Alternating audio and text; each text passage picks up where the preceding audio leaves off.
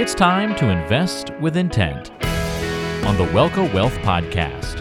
Join Tiffany Welka each week as she gives you guidance to align your faith, morals, and goals to make your financial plan a true success.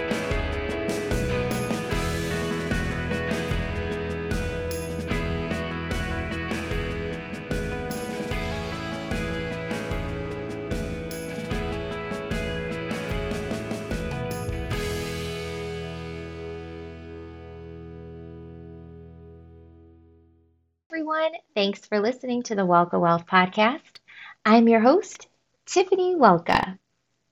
Do you guys know how much the Bible discusses money? It often surprises Christians when they discover just how much the Bible talks about money. I know we talked about it on a previous show, but there are more than 2,000 verses on money, wealth, and possessions. Jesus spoke about money roughly 15% of his preaching and 11 out of 39 parables.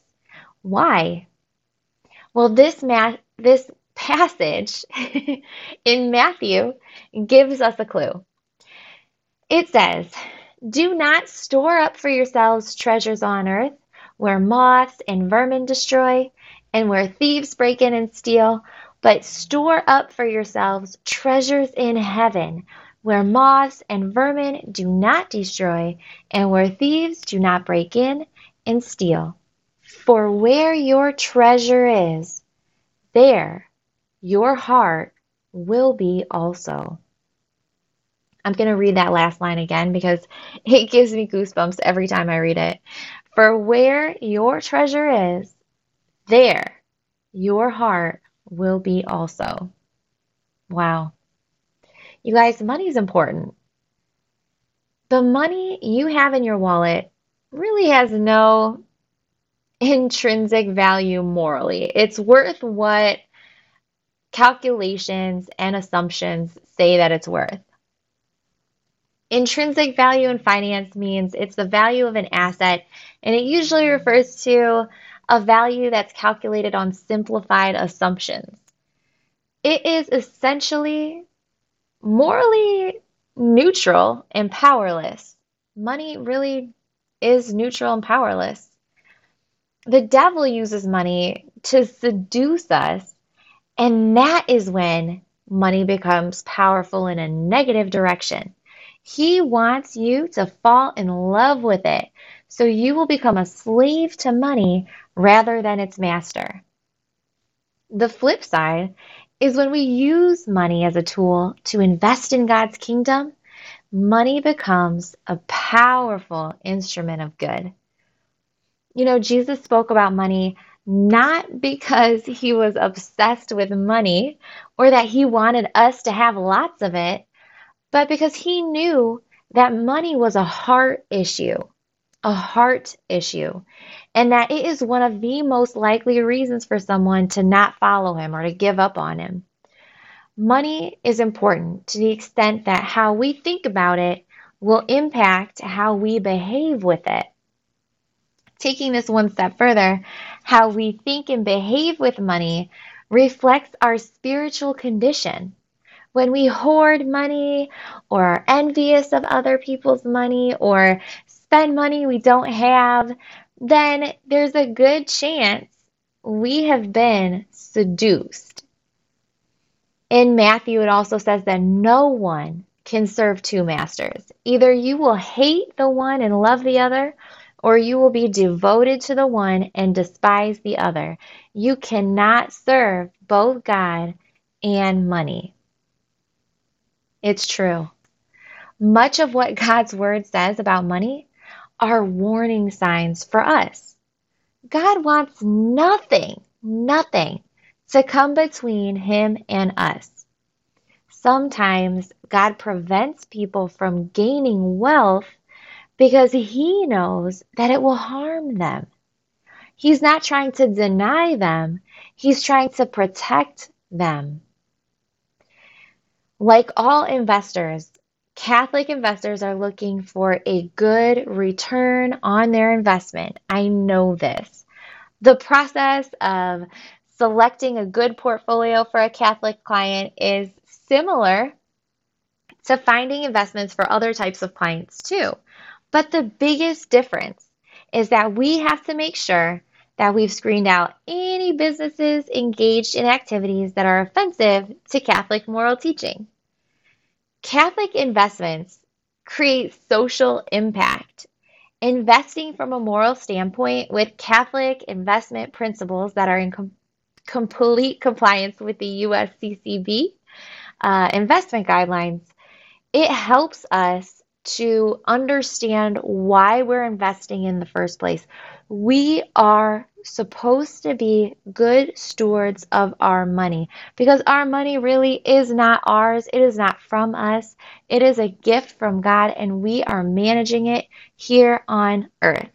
How are you managing it? In our office uh, at VFG Associates, my dad always says, if you can't measure it, you can't manage it. This is a perfect way to get started to understand investing and how you can screen out your investments to make sure that you are investing according to the kingdom and using your money to be a blessing to others. The USCCB laid out very clear guidelines for Catholic investors time consuming.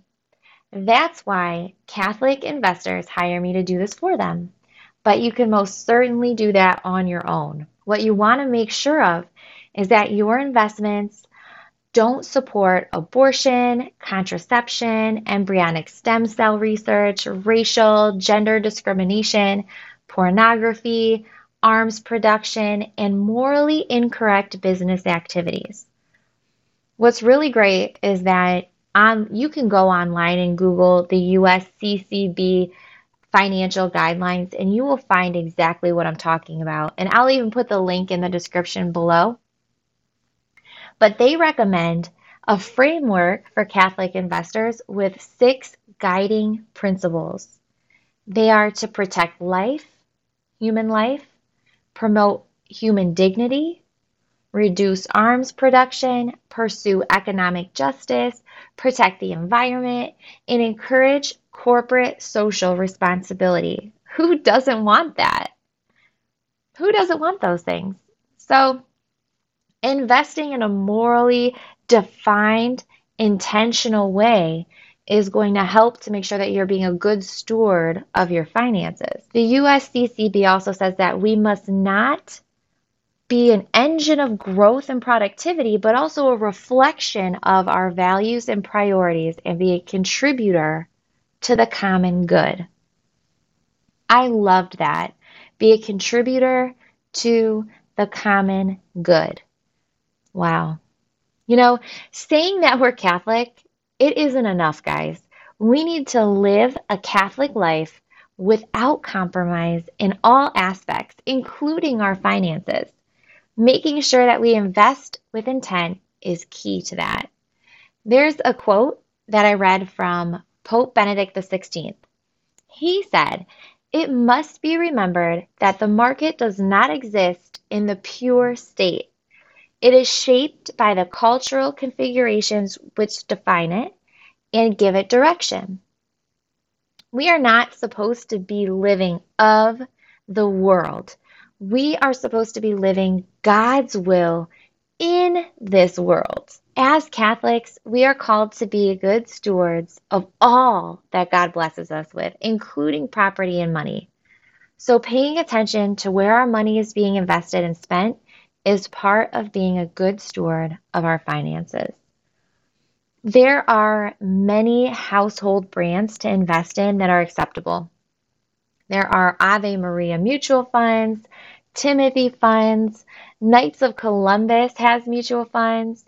There are many ways and strategies to make sure that you're investing in a faith based way. There's also a Catholic ETF uh, the ticker is CATH, which is also really great to make sure that you're investing aligned with your morals. You can still earn a rate of return but still have intentionality when it comes to your investing. One other thing that I really wanted to mention today was that we are in a culture that seems to be drowning in debt. I was watching Hoarders on Netflix the other day, and all these people have so much stuff just piled up in their houses, and they can't even hardly move or use their facilities because they just have so much stuff. We are a culture of consumerism and we borrow to buy things that we don't even need. And I continued to look at um, different shows and YouTube videos and things, and I came across a priest who said that we are, when we go to a hotel, we don't pack up our entire houses and get a U-Haul and pack everything up and drive there and pretend we're about to be living there when we're staying for the weekend. We don't do that. And why is the reason for that? Because it's temporary. We're staying in a hotel temporarily, right? We're doing that here on earth. We are here temporarily. There's no reason why we should be borrowing and borrowing and borrowing and drowning in all of this debt for things that we don't need that are not going to help us to get into the kingdom. It's so widespread debt in our country and it's so ingrained in people that it's okay to have this growing debt if they stopped to think about why they needed these things or their ramifications, I think the whole world would be a little bit different. It is not just a problem at an individual level, but at the corporate and the governmental levels as well, you guys. The United States owes trillions of dollars, trillions. This monumental sum can't be repaid and probably won't be repaid. The verses on debt in the Bible are all warning messages to us. The Bible warns us that debt can lead to slavery. How true is that today? The Bible talks about money because God loves you and He doesn't want money to harm you. But He wants you to use it as a tool to bless your family, to bless others, and to fund the advance of His kingdom. Thank you so much for listening to the Welka Wealth Podcast. I'm your host, Tiffany Welka. God bless you. God bless your families. The Welka Wealth Podcast is on Apple Podcasts, Spotify, Google Podcasts, and all your favorite podcasting apps. Subscribe today and never miss an episode. Just look for the Welka Wealth Podcast and keep listening.